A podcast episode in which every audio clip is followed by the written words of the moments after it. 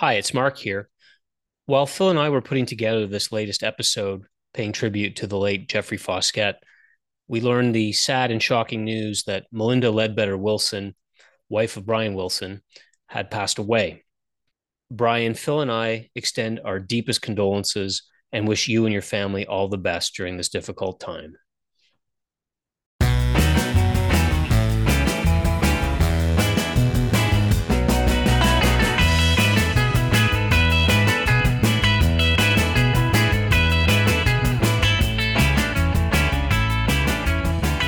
Greetings and welcome to Surf's Up, a Beach Boys podcast safari. My name is Mark Dillon, author of 50 Sides of the Beach Boys, and I am here today with my co-host Phil Miglioratti. It's our first podcast of the new year.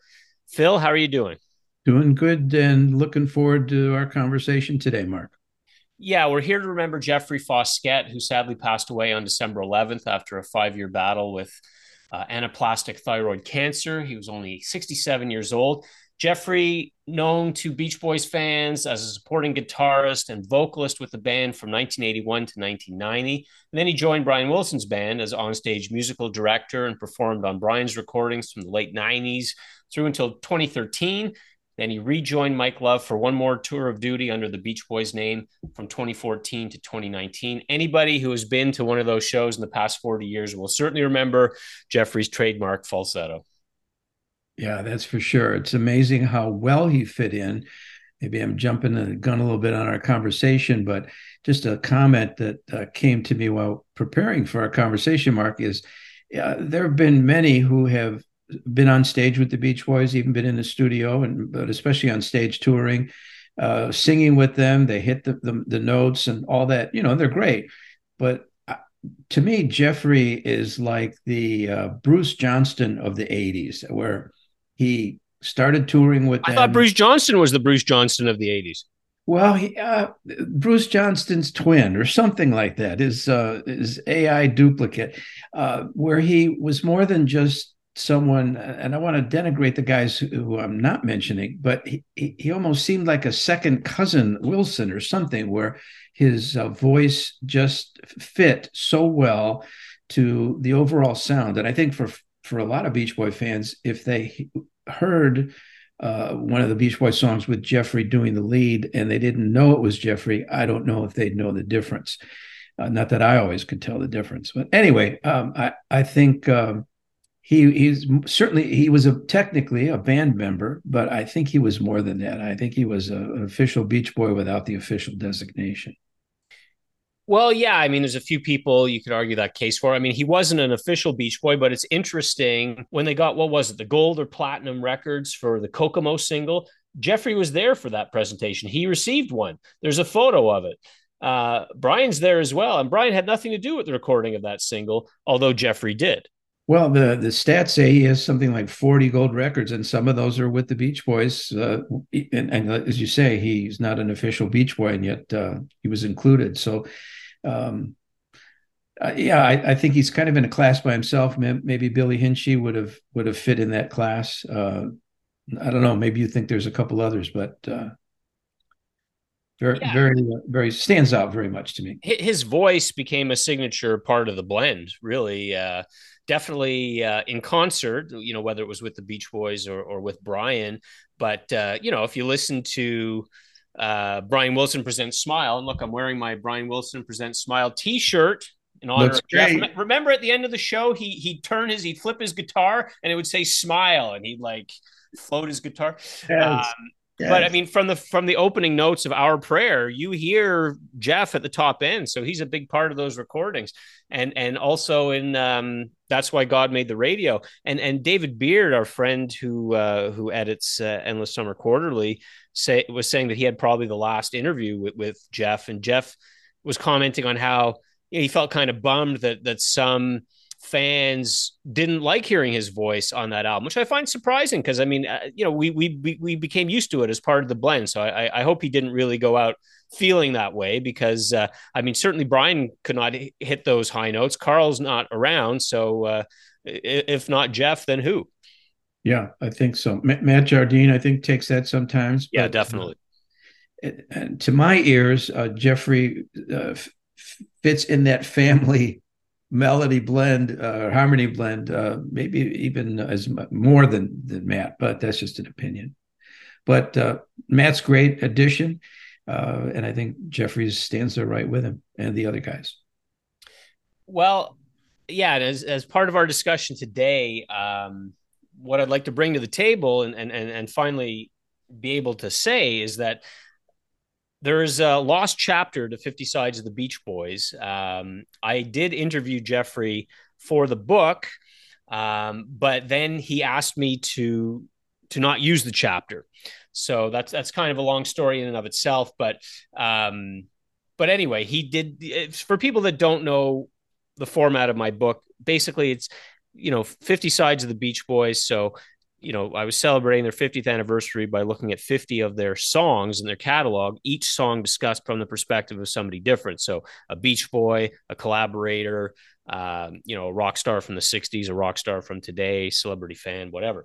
And so, at first Jeffrey was gung-ho, and he wanted to talk about The Warmth of the Sun, which was a song that he particularly loved. You can hear him sing it. He was part of Papa Do Run Run, cover band. They had an album out in 1985 called The California Project. And he sang every part of that song. And you can also hear it on his more recent 2019 Voices album. So it's a song that he loved. He sang it at Beach Boys concerts because, Carl knew that Jeff loved it. And Carl said, I want you to sing it. So it was meaningful to him. But unfortunately, the thing about Jeff too, that we haven't mentioned yet, is that not only was he a performer in the band, but he had this task when he joined with Brian.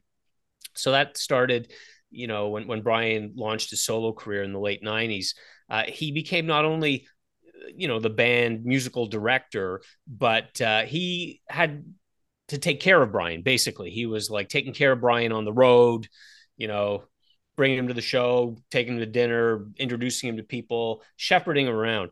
And that was a big responsibility. And I think the pressure of that weighed on him. And so, let me just jump in there to affirm what you're saying about that, Mark. Not that I know a lot more than anybody, but in my relationship with Jeffrey, we just could sense that this was more than just, knocking on his door. Okay, Brian, we're ready to go. There was a lot of personal concern and caretaking, and then to be the one that then stands on stage and sings and, et cetera. So you were not exaggerating is all I'm trying to say. Absolutely. And I think, I worked very hard with Jeff on this chapter.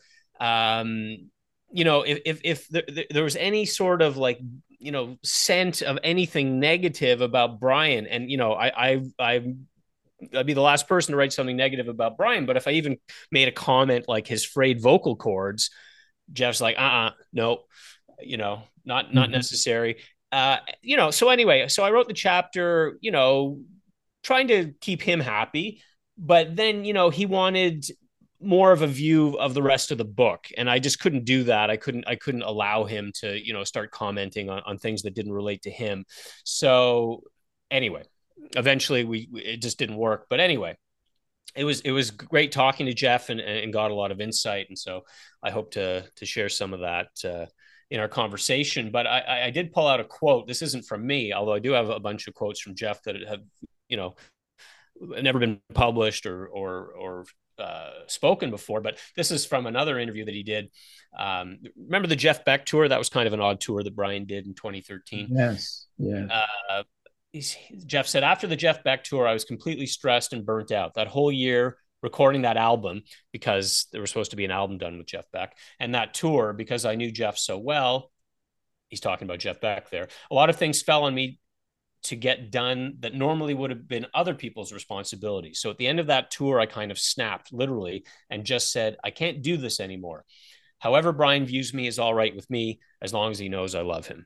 So it was a shocker. I was really shocked that he left Brian, because they were like, backstage, Brian had access pass number 1, and then Jeff had access pass number 2, so it was very surprising that he left Brian. And perhaps just as surprising, if not more so, that he joined back with Mike and Bruce.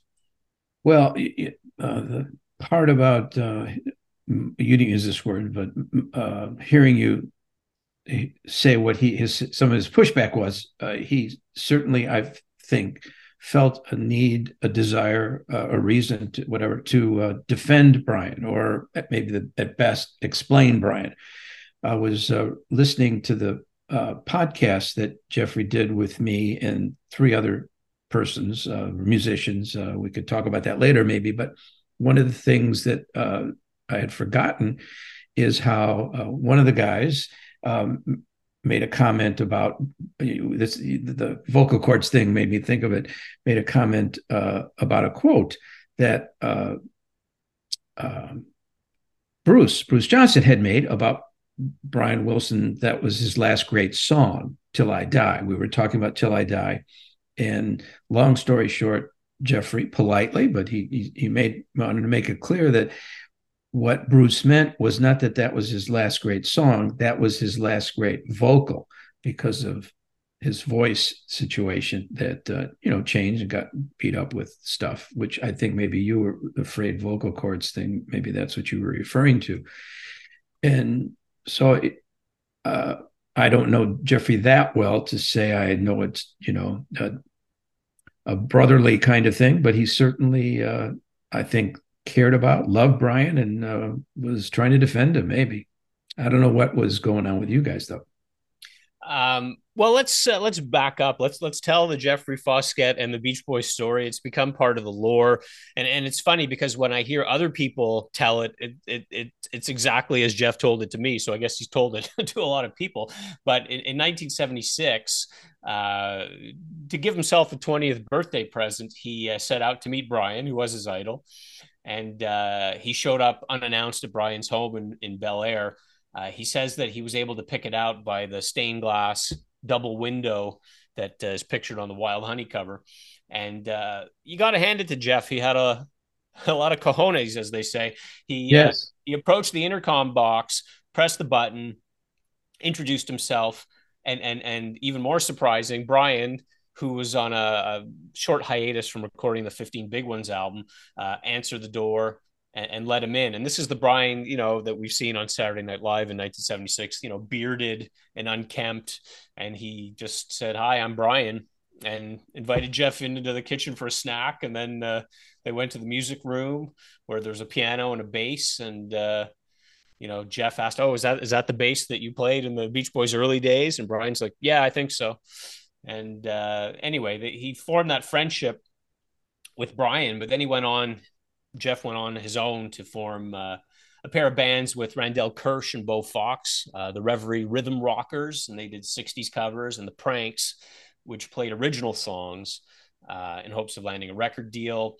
And of course, is it true that they played a concert as both bands, played a gig as both bands, came out as with the oldies and then came up with the originals and went to the oldies, something like that? I don't know, but that sounds great. That sounds really clever.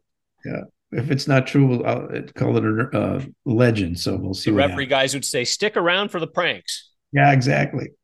And of course, Randell Kirsch went on to tour with the Beach Boys, playing bass, and he would sing lead on The Warmth of the Sun, actually. So then Jeff met Mike Love. So Reverie was the house band at a bar in Santa Barbara, attached to the 1129 restaurant. And Mike went there one night in the early 80s. And Jeff, again, no fear. He heard from the bartender that Mike was in the restaurant. He walked up to him and he said, "I'm a big fan. I'm playing in a band and it would be so cool if you came and checked it out." And Mike said, "I don't think so, man, because I don't drink and I don't smoke." But Foskett, Jeffrey just wished him a bon appetit and walked away, but he signed for Mike's meal. And so Mike was grateful, and he ended up, in the end, taking in Reverie's set. And he said they were pretty good. And a few days later, Mike's manager, Daniel Parker, called Jeffrey and asked if he and his bandmates would like to join Mike on the road in support of his solo album, Looking Back with Love. And so, of course, they gladly accepted, and they toured under the Endless Summer Beach Band. So this was an era when the Beach Boys were splintering a little bit because, you know, not everything was running smoothly. Carl didn't like, he thought that the level of professionalism was not where it needed to be. Dennis was in rough shape. You know, he was either drumming too fast or drumming too slow. And so Carl went off, of course, to do his solo album.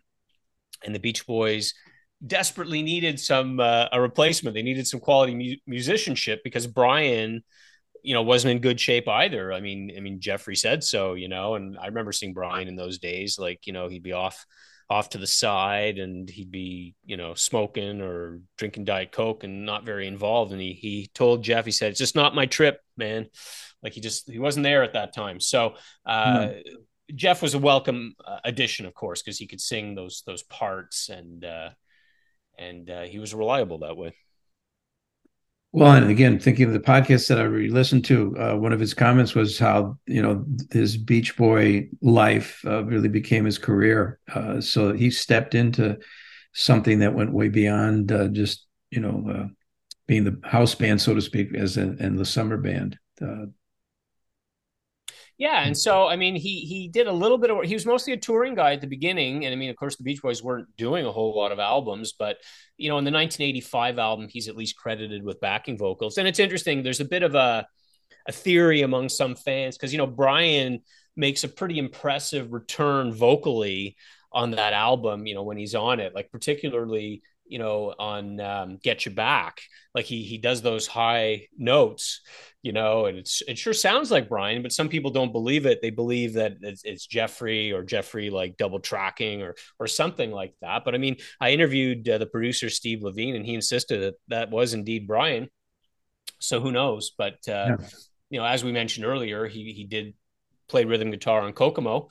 So, you know, that's a huge hit, love it or hate it in Beach Boys history. So back to your chapter. This is your only chapter you had to withdraw and go back for a different author. Am I right? Yeah. So when Jeff said he wanted it completely removed, you know, it wasn't so bad in the end. I mean, of course, I would have liked to have had that chapter on the Warmth of the Sun in there. But so what I did was I had to find one other person. I went back to Alice Cooper, who I'd been pursuing for a while to no avail. And this time I got him and he talked about In My Room. So, you know, not so bad in the end. So without reading the chapter to us, which if you wanted to do that, we'd listen. But just what any comments that Jeffrey made just about the song, you know, maybe nothing on being defensive or trying to, you know, protect anybody, but just any insights as to how he loved that song. And as you mentioned, it's on several of his CDs. And he just, I think hits it out of the park. So he must have a feel for that song. Yeah.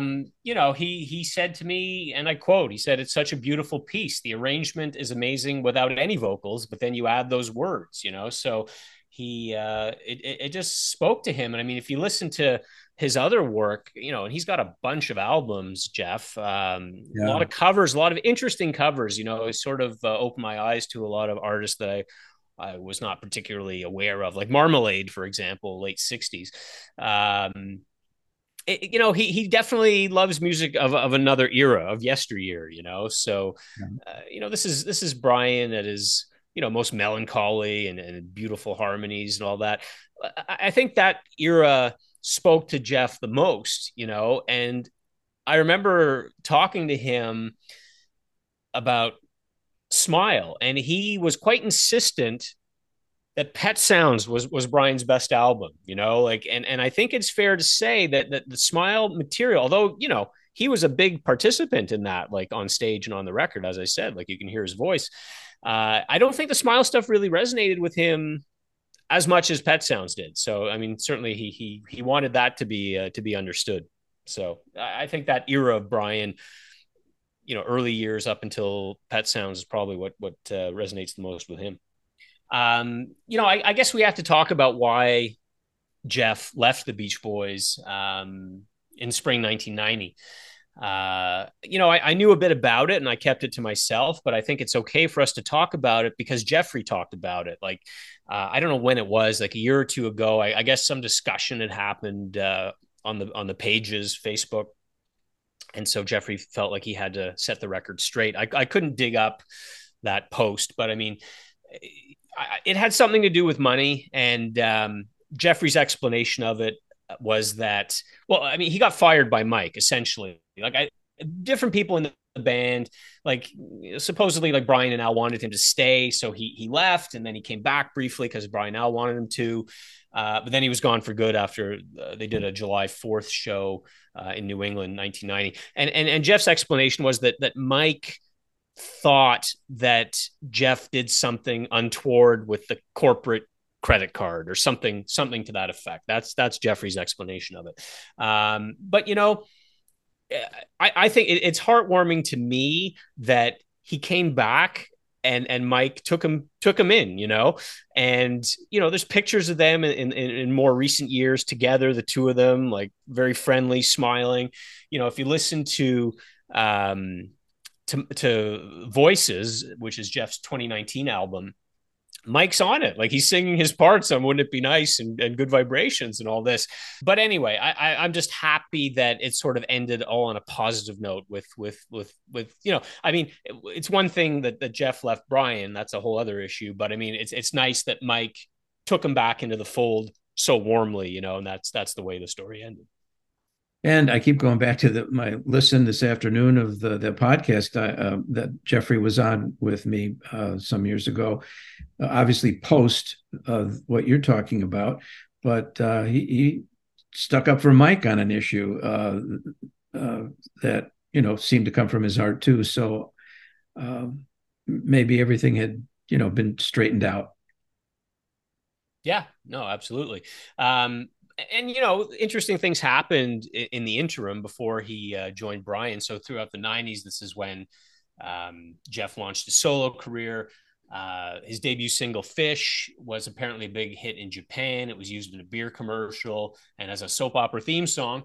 And, you know, an interesting side note to his story is his close friendship with John Stamos.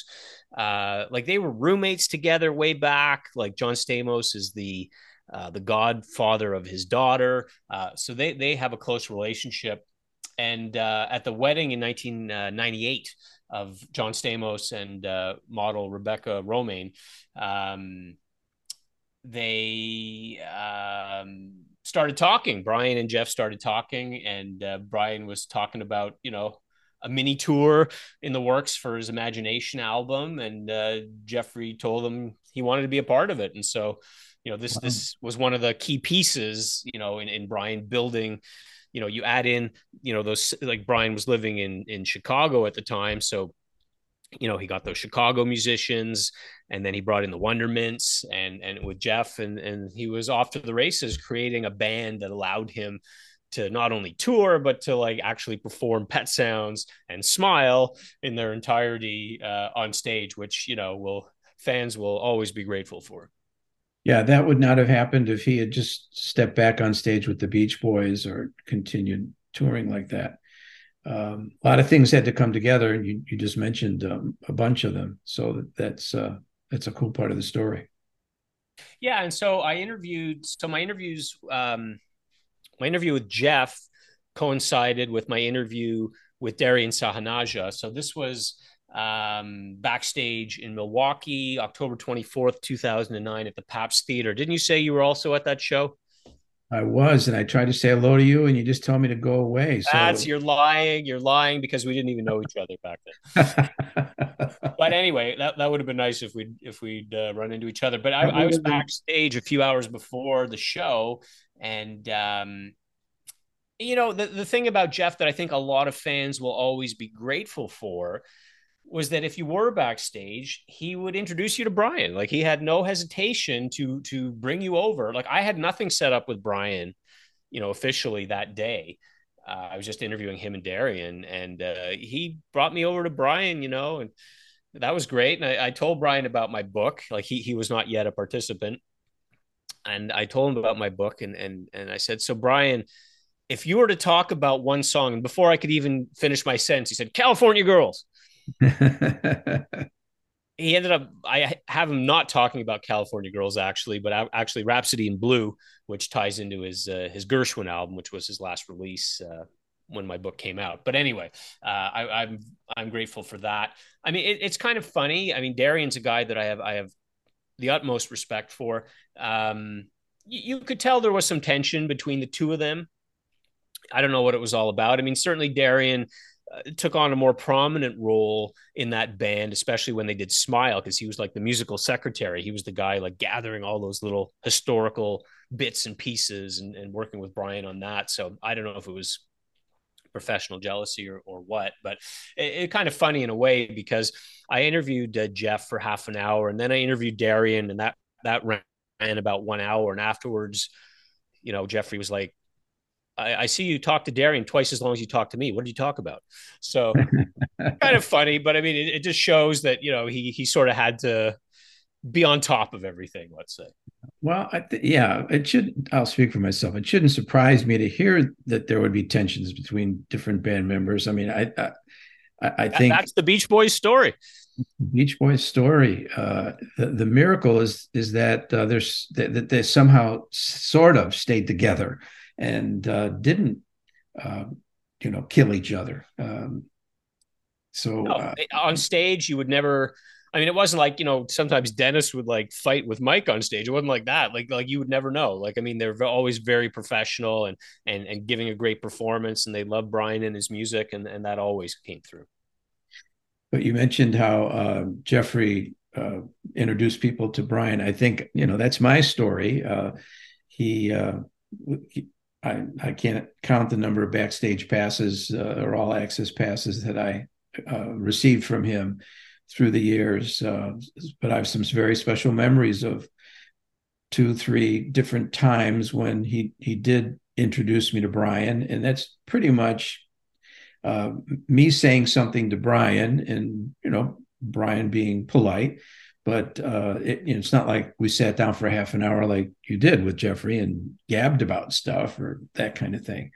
But it was a pleasure meeting him. I got to say some things that, you know, every fan would like to say something to their hero. And I got to do that several times, and with others as well, backstage with Bruce Johnston in a Wisconsin show, which was, that was like a half hour kind of thing. My daughter was with, and so that was conversational back and forth, and talked about, I write the songs, and I think he found out I was a pastor or something, but she says, well, who do you think, who's that song? Who's that song about? And I said, well, I know everybody says it, you know, that it's, they think it's about Brian, but it's really about God. And he says, you're right. How'd you get, you know, so that was just kind of a fun moment. So, and Jeffrey, I think, I don't know, is this an exaggeration? I think he got thousands, not 10,000, but he got thousands of true fans backstage to have conversations, and certainly many hundreds. The guy who started me on the Beach Boys, this is back in, you know, 63, 64, we were in same church together. He wasn't at the time, but he became a musician, recording and that kind of thing. The guy's name is Dave Humbo. Jeffrey got him backstage at a Milwaukee show. Somehow I must have missed one of the Milwaukee shows, because I would have known him. So I think a lot of there's got to be a category of fan that's more than just they love the Beach Boys, they buy some records, they care about. But I mean, the kind of thing, you know, you and myself and all these podcast people, fanatics is what I call us, and I think Jeffrey was a guy who got us backstage. It was really great. Well, it was Bruce that got me backstage at the 50th anniversary tour when it came to here in Toronto, which was a big night for me, because this was my opportunity to present the book, which was like hot off the press. How cool was that? Yeah, nerve wracking as well. I mean, to give copies to, you know, the people that contributed, the people that are featured in the book. So all the Beach Boys, you know, and Darian and But then, of course, I was going to run into Jeff after, things didn't go so hot as far as his chapter went. So that knew it was pulled because he asked you to, right? Yeah. But it was, it was potentially a bit awkward, but it wasn't so bad, actually, because I just had a brief word with him because he was wearing a nudie suit. You know what I mean by nudie suit? I do not. Look it up. So this guy Nudie, I think he was Ukrainian, but he made these fancy cowboy shirts and cowboy suits that were made famous by people like the Flying Burrito Brothers and Carl Wilson. Carl used to wear these things in the 70s all the time. Is that what they were called? Yeah, because the guy's name is Nudie. I know it sounds like it's something else, and you're like, I don't want to see that, but no, it's a very fancy cowboy suit. Interesting. So he was wearing one. He was wearing one because he was doing it in tribute to Carl. So I caught that. I said, that looks like a nudie suit. He goes, it is a nudie suit. Oh. So it's not like he advertised that, but I mean, if you're in the know, that he's doing that as a tribute to Carl Wilson. Well, he got me backstage. Well, not backstage, in the meet and greet for the 50th. I didn't have the kind of money to pay to meet and greet ahead of time. So these guys are all lined up and he snuck me in and I got my picture taken just like they did, all the other paying people, and got to have a couple minute conversation with Alan. That was kind of cool. And I was able to refer back to, this is a fan, you're doing, journalism conversations that'll last for the ages. I'm just saying, hey, back in 1968, when you were in the Uptown Theater in Chicago, I was snuck in and went to your rehearsal and talked to you and gave you this New Testament. It was just fun for me, and it was. Yeah. No, and a lot of, as you said, a lot of other fans had this experience thanks to Jeff. So I mean, many people will always be grateful. And in those days, like when he was with Brian, he was not only necessary to help Brian out, like outside of the show, but I mean, on stage, he would double Brian's vocal on the challenging high notes. He would downplay how much he had to do that, but we all know that he had to do it. Jeffrey told me, and I quote, "Brian rarely misses anything. Early on, there were a lot of nerves. He was not used to being in the spotlight again. I did a fair share of covering, but I think a lot of artists do that when they're on the comeback circuit. A lot of guys wear ear monitors and the words are prompted to them, and many have the auto cue in front of them. Big stars. I've been on their stages." So I guess what he's saying is, what Brian did was no different than what many older rock stars do. Well, that's good. Yeah, that's good context for that. But I think all the more knowing that other, forgive me for this word, healthier, not that Brian's not healthy, but I mean, he just having some, for Brian is such a huge deal to have sat behind that piano. I saw him in the his first show, I guess, was in Michigan on that first tour, and Chicago was the second. Jeffrey got me backstage for that one too. But, I'm just impressed that he would come out stage and do that. He certainly over the years got much, I think, better at it. But I think we forget sometimes, my word, how heroic it is for Brian Wilson to do those kinds of things. I agree. And I mean, beyond just doubling Brian's vocals, like he would take the lead on, Wouldn't It Be Nice and Don't Worry Baby. So he's a huge part of those Brian shows, huge part, just to repeat, like Brian could not do those vocals like the way they are on record anymore at that point, and Carl was gone. So, I think what Jeff did was somewhat heroic as well, like stepping into those shoes and doing it really well. Well, and those people who criticize it, it's like, well, what's the alternative? They could have shut down. And no pun intended with the shutdown song, but I mean, they could have just shut down the band. Would we be happy about that? I don't think so. They could have selected individuals who just get on stage and it's not more than a tribute band, which, might be fun to listen to, but it's not the Beach Boys. So I think they all worked in their own way very hard to keep something authentic going. And for that, I'm grateful. Yeah, and here's an interesting factoid from Jeff himself. He said that he sang each part of the Beach Boys harmony blend in every song that's been performed.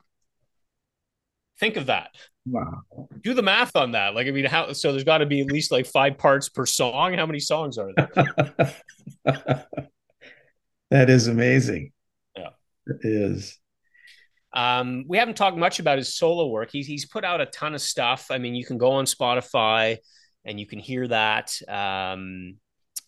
You know, and it's power pop stuff. You know, as I said, like very sort of, you know, of another era, starting with doo-wop or whatever in the 60s, 70s. Interesting taste in who he's decided to cover, whether it's the Carpenters or the Sunrays. You know, like he does a great version of "I Live for the Sun." That's the Sunrays, right? That's Murray. Yeah. Well, Trade Winds. That's a surfy type song, but it's kind of cool. I like that one a lot. My favorite "Waste of Time" by Marshall Crenshaw, which is just a great song anyway. But Jeff does a really. Yeah. I think his I'm not sure what word to use.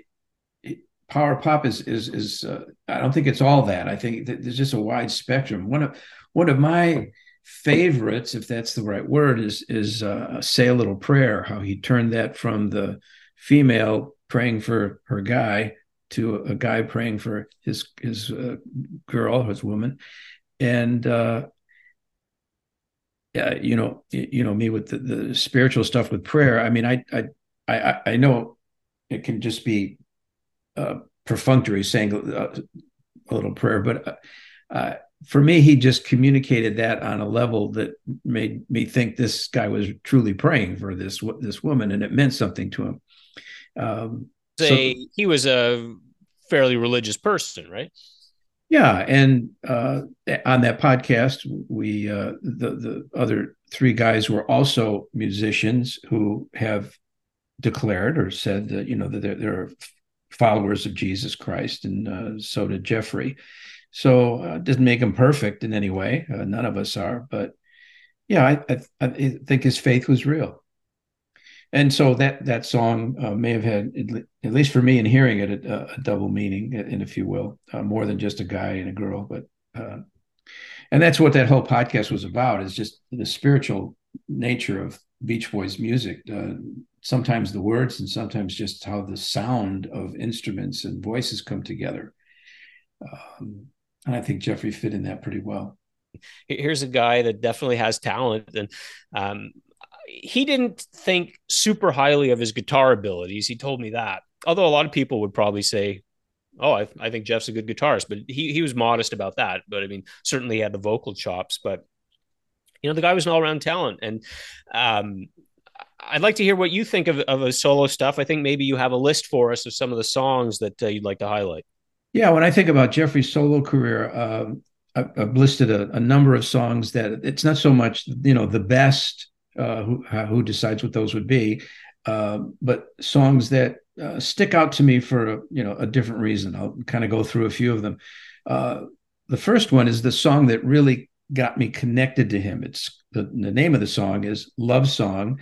It's on his Christmas at the Beach CD, and it caught my attention when the CD came out. I think I was looking for his stuff at that stage because of Papa Do Run Run, and reading or knowing somehow that he was involved with that. So just he was on my radar screen, and somehow got the Christmas at the Beach CD. So as I'm looking at the songs on there, of course, there's the fun Christmas songs and some spiritual nature songs, if you will, or Christmas songs. But then there's this love song, which I knew immediately there must be something about. There's something spiritual going on in his life, because it's not a Christmas song. It's a song from really the Jesus revolution of the time, back with the hippies in the 68s and the 72 kind of era. And apparently Jeffrey, in his growing up stage at that, had some contact with some of the church there or something. And so he knew of this group, and the group was called Love Song, and he knew then of the singer, the author of the song, a guy named Chuck Girard, who I've also done podcasts with. So one of the songs that I think might be interesting to people is that song. It was like a #1 song in the Philippines, and there's a funny story of the group being flown out there, and they didn't even know they were #1. And I don't know that the people knew that their other songs were much more overtly, Christian or religious, but somehow they survived. So Love Song caught my attention. It caused me to think, well, maybe this guy is like me, a guy who is a Christ follower. So I wrote him and just kind of said what I just pointed out about the song, and that I thought it was great, and I'll be praying for him. And lo and behold, sometime later, he contacted me, said, let's get together when I'm in Chicago. That didn't work out, but some years later, when I was in Palm Desert, he was living there at the time, we connected, and that began what for me was a friendship. I'm not an inner circle guy with Jeffrey Foskett, but we had several times of meals together, and was at his home, and he was just very kind to me, that in a way he didn't need to be. So Love Song is one from the Christmas CD. Another one that sticks out in my mind, which will probably never get in the Grammy Hall of Fame, is Baseball Card Fever. Wow. It's a cute song. Cute. I know people hate the word cute when you talk about songs, but it's more like a junior high song to me. And it was just fun listening to it. It kind of took me back to surf and safari type of, not so much the song, the sound or the topic, but just that youthful growing up. This is something we have fun doing. So Baseball Card Fever is worth at least one original song. Yeah, I think it's a Foskett song. So with a fellow named Mike, I don't remember his last name, but I did not recognize the name. I don't think you mentioned this yet, the song Through My Window, which I think might have been. I was just thinking of that one. Here's a quote that California Saga magazine did at the time. Although the name on the cover might say otherwise, Through My Window is the best Beach Boys disc of 1996. Now, I wasn't talking about just that song, but when I first played that CD, that really jumped out at me. It just had a great sound. It reminded me in some points of the Calliope sounds, like in Little Girl I Once Knew and Heroes and Villains. Just the energy. I don't know. What did you think of that song? It really that's a favorite of mine as well from Jeff's catalog. And somehow it's interesting. A lot of his songs reference other Beach Boys songs in ways that are clever, and they still sort of like, they're still his songs. You know what I mean? Like Through My Window, I hear Sloop John B. I hear I Know There's an Answer, and I hear Here Today. So he somehow manages to get in all those songs plus make it original. So yeah, that's maybe my favorite of his. Yeah. You've already mentioned Warmth of the Sun. Along that, what I liked about the Warmth of the Sun, the vocals only cut, there's also a vocals only of She Knows Me Too Well and a Surfer Girl Lullaby, which is pretty much, I think, just if not basically a vocal sound. He just had, I don't know, again, I said it before, but he wasn't a Beach Boy family, but he sure made it sound like that. Those covers were, I thought, outstanding. So they got a good guy when they got Jeffrey to take the lead on the live touring. Did those stick out to you at all in any of the stuff you've listened to? I don't know all those songs. I mean, certainly I know the Through My Window album. And people even go further than the quote that you said, and they said it's the best Beach Boys album the Beach Boys never released. Now I don't think I would go quite that far, but there's interesting stuff. Like again, like when we talk about the references, like Dancing Girl certainly has a California Girls type feeling to it. Oh yeah, and have you heard his version of Keeping the Summer Alive? That was my next one. Go ahead, talk about. Well, I wouldn't even say version. Like, I mean, it's. I don't think it's really. It's hard to say whether it's the same song. I don't think it's the same song as the Beach Boys. No, it's not the same song because I think he wrote it. But it references like certain lyrics and stuff. So again, he's very clever that way in referencing Beach Boy stuff, but doing something completely different. Yeah, and to do vice versa, the Beach Boys could have been their version. I think it was that good. It was different, but I think it was that good. There's a quote here from Brian Wilson. Jeff's voice is one of the top 5 greatest voices I've ever heard because of the way he expresses himself. It blows me away. So, assuming Brian meant what he said, he recognized the value of Jeff's voice being part of their sound. So keeping the summer alive. Yeah, I love that song. And it wouldn't it have been fun if it was the B side to the Beach Boys, Keeping the Summer Alive. That'd be a double A side or something. But I love that song. Another one that I like is Another one that I think is notable is Everything I Need, that he sang with Brian Wilson. I mean, for Brian to do that says something.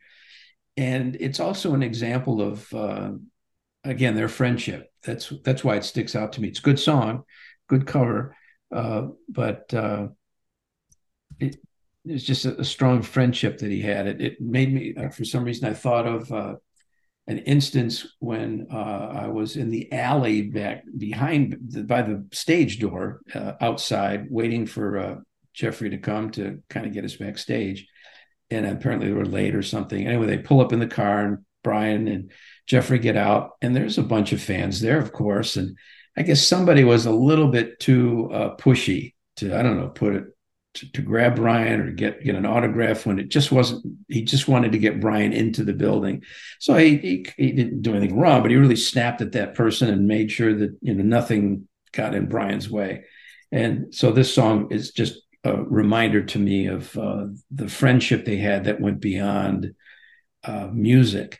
Suddenly, just in my mind, I'm remembering Jeffrey talking about sometimes when they've been down, eating together, meals as couples, and no secret details, but just that picture of them doing more than just being on stage together. And that's a cool song for that. I imagine they had one or two steak dinners together. Just a few, yes. Another song that comes to me, this will sound strange, but I'll explain it, is 8 Days a Week by a group that you may have heard of called The Beatles. Yeah, I know them. One of the times when I was with Jeffrey at, I think it was a lunchtime thing, a restaurant somewhere, we were about to go, and he says, hey, I want you to, I don't even remember how that was it YouTube? I don't know what we had to get stuff online yet. It was early on earlier on in the internet stage, but he said, I want you to go and get this album by the Beatles Celebration. And the title is The Beatles Celebration Plays the Beatles Classic Hits, and there were 20 tracks. Jeffrey and some other cohorts did cover versions of these 20 hits of the Beatles, and it was at a time when I don't think the Beatles were allowing their music to be on any of the platforms. So if you didn't get vinyl, you didn't get the Beatles. So they were trying to, I'm sure, cash in. Right. And I listened to them, and I bought it out of friendship, loyalty to Jeffrey, but it's a good listen. I mean, it's not the Beatles, but they did a good job, a very good job. So 8 Days a Week is just a great, great tune. Oh my goodness. Yes. Yeah. That's my favorite time of theirs. The Hard Day's Night, 8 Days a Week. That's that just before they got super cool with psychedelic stuff. Before they started smoking too much marijuana. Maybe. Well, I'll just list a couple others and I'm done. I love his cover of I Can't Let Go by the Hollies. I mean, that just is really punches out of the gate. I mentioned New York's a Lonely Town. And then one I'll close with is Everything That Touches You by The Association. I really liked that song when it came out back then. But when I first heard his rendition on Voices, I was really taken back. It's like it was I wrote in my notes here, it was a glorious vocal track for me. The sound was just churchy, I guess. I don't know what word to use. Beautiful. Well done. So we've lost a good person, a friend, but also a great voice. Yeah, he sort of seemed to find this middle ground with like doo-wop and gospel. I mean, Voices 2019, I think it came out, And yeah, his voice was still really good. Yeah. Yeah. I think that was, well, certainly just before all the botched surgery and other stuff, the cancer that hit him and stuff. So it's been a difficult last probably 5 years. Right. But I think, I mean, as far as I understand that he sort of exceeded the expectation. Like, I mean, I think his diagnosis was grimmer than that. And the fact that he got 5 years, I think he had really good care. I think he did some progressive kind of treatments that extended his life a little, and he was very grateful for them. I don't have all the details for you on this, but I know he did some fundraising and raised a considerable amount of money, I think, for the hospital where he was being treated. Yeah, and they moved to be there. I mean, he was when it first started, he would be doing these trips, flying in and treatments and flying home or trying to tour or do recording. I think in that period of time, he produced an album for Mickey Dolenz, King for a Day. You know, he took on Carole King songs. Right. So, you know, to me, Jeffrey was a Beach Boy, but he also had this, you're talking about this solo career. And when you read some of the blogs or news reports or reviews, there's just so many names of, you know, Paul McCartney and others that he has played with. And I just wish he was around to tell us more about all that stuff. Yeah, I think some of those meetings with those kind of people, some that had to do with the fact that he was with Brian, and Brian was like working with these people. And he told me that one of his happiest memories was performing The Warmth of the Sun with Eric Clapton at the 2002 party at the Palace. So this was to mark the Queen's Golden Jubilee. And Clapton sang along. So, I mean, Brian was there with his band essentially, and Clapton was on stage with them. And, you know, Clapton's had a long love for the Beach Boys. Like we know that quote from 1966 when Pet Sounds came out, and he said that, oh, it's me and the guys from Cream. We think it's an absolute gas, you know, like we love it. So Clapton was up there on stage playing Warmth of the Sun, you know, chiming in with some solos, you know, while 200 million people watched on TV. Wow. That was one of Jeff's, you know, fondest memories. And I mean, part of that is just the idea of Brian Wilson, you know, in front of this huge audience live and on TV, you know, giving his all. And, it made Jeff sort of think back to, you know, the Brian that answered the door in 1976, like the, you know, the unkempt, messy Brian who was going through a lot of things, you know, and reclusive, and to go from there to, you know, singing at the Queen's Golden Jubilee is, I mean, Jeff was fortunate enough to see Brian and help Brian. Like he was a big part of helping Brian get from there to the better place, you know? So, yeah, that had to be gratifying that, for, you know, for his own experience, but also to have a hand in, he wasn't the only one, but, helping Brian. And they blessed a lot of fans, millions upon millions. Jeff said, to summarize that, from that to this, it's a phenomenon.